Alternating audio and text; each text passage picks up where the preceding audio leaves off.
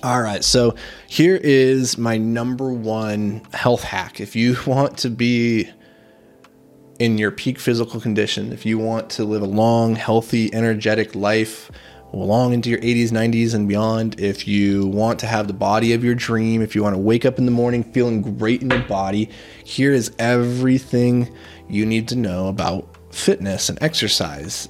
And I've been thinking about this because my path has been very interesting in that the majority of my life, I was in some way a very competitive athlete. At some points, even professional, whether that was, you know, running in high school and college, or snowboarding, or rock climbing.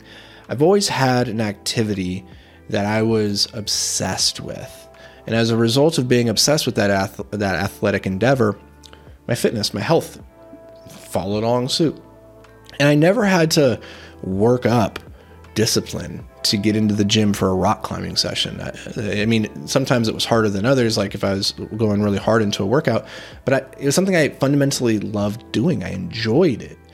Whereas I find it harder to get into the gym these days because I don't have that ex- that activity that still sparks me with that same level of obsession. You know, I do jujitsu and I play tennis. I don't really climb anymore, and I lift weights.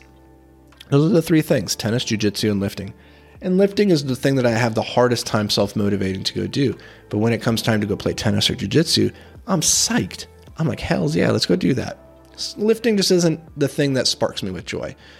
But what I found is that if you want to live a long, healthy life, if, if you want to make fitness to be this thing that's important, then you have to find the thing that you're that you fall in love with. There has to be something. You you can't. I don't think you can rely simply on discipline to be fit, like in top like 1% fitness. I just don't think it's possible because if you don't love what you do to some degree, like you're just not going to stick with it. And so the trick, I think, if you're not where you want to be from a health perspective, is to look really hard at finding an activity that you can commit to that gets you in shape by consequence of doing it and that doesn't really feel like work when you're doing it. it feels like play.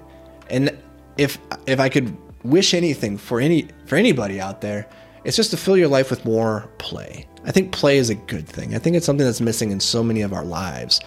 But if you can do that, then you can sustain the energy levels, the consistency necessary to reap the benefits of fitness long into your your later years, but even even now.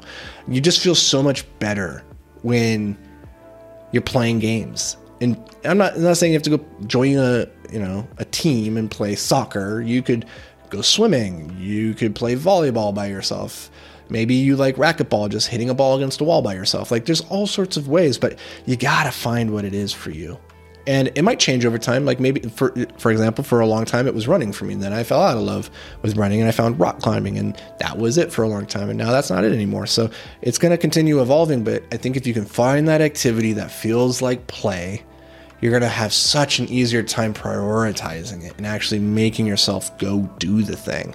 At the end of the day, that's the most important when it comes to fitness just consistency and longevity. Stay doing the thing for as long as you can.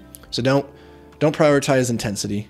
If you can only if you can only get in two days a week to do the thing, it's better to do that and maintain the consistency for a year rather than you know spend 10 days in a row in the gym and then never go back in for the rest of the year right like we know this intuitively and yet we all kind of fall into this trap around new year's time which is why i want to talk about it now because i want you falling into that trap if you can't do it forever don't do it for a day figure out what that thing is that you could do forever go find it it's out there i promise you so that's going to do for me, guys. I'll catch you tomorrow. Until then, stay hyper focused, my friend.